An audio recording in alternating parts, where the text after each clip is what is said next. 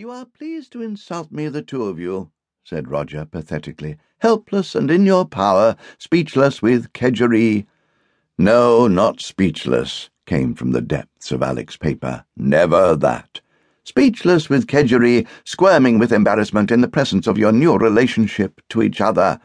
Roger, how can you, when you yourself are Alec's best man, too? You put me between you and insult me. The very first morning of my visit, too. What are the trains back to London? There's a very good one in about half an hour. And now tell me all the other reasons why you wouldn't come down here before. Well, for one thing, I set a certain value on my comfort, Barbara. And other regrettable experiences, over which we will pass with silent shudders, have shown me very clearly that it takes a wife a full twelve months to learn to run her house with sufficient dexterity and knowledge to warrant her asking guests down to it. Roger, this place has always gone like clockwork ever since I took it over, hasn't it, Alec? Clockwork, darling, mumbled her husband absently. But then you're a very exceptional woman, Barbara, said Roger mildly. In the presence of your husband, I can't say less than that. He's bigger than me. Roger, I don't think I'm liking you very much this morning. Have you finished the kedgeree? Well, you'll find some grilled kidneys in that other dish. More coffee? Grilled kidneys, said Roger, rising with alacrity. Oh, I am going to enjoy my stay here, Barbara. I suspected it at dinner last night. Now I know. Are you going to be all the morning over brekker, Roger? demanded Alec in desperation. Most of it, Alexander, I hope.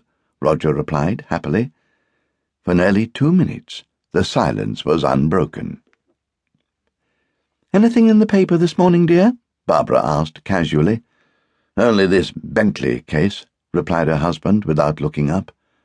The woman who poisoned her husband with arsenic? Anything fresh?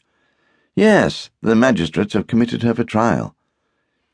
Anything said about her defence, Alec? asked Roger. Alec consulted the paper. No, defence reserved. Defence, said Barbara with a slight sniff.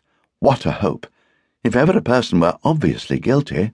There, said Roger, speaks the voice of all England, with two exceptions. Exceptions? I shouldn't have thought there was a single exception. Who? Well, Mrs. Bentley, for one. Oh, Mrs. Bentley. She knows what she did, all right. Oh, no doubt. But she couldn't have thought she was being obviously guilty, could she? I mean, she's a curious sort of person if she did. But she is rather a curious sort of person in any case, isn't she? Ordinary people don't feed their husbands on arsenic. And who's the other exception? Me, said Roger modestly. You?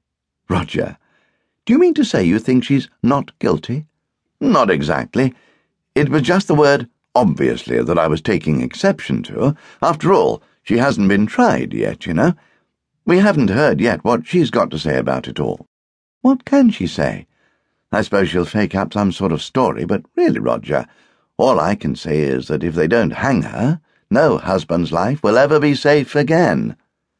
Well, let's hope they do, remarked Alec humorously, speaking entirely from the personal point of view, of course. Prejudice, thy name is woman. Roger murmured.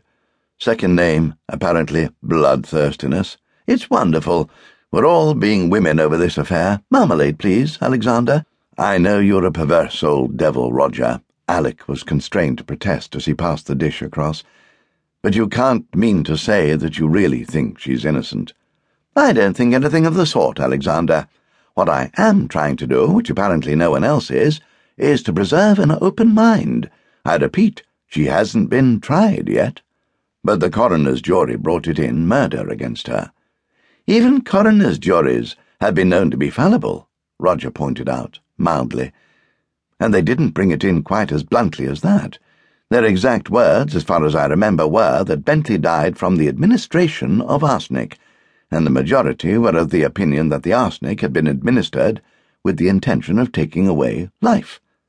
That comes to the same thing. Possibly, but it isn't conclusive. You seem to know a lot about this case, Roger, Barbara remarked. I do, Roger agreed. I've tried to read every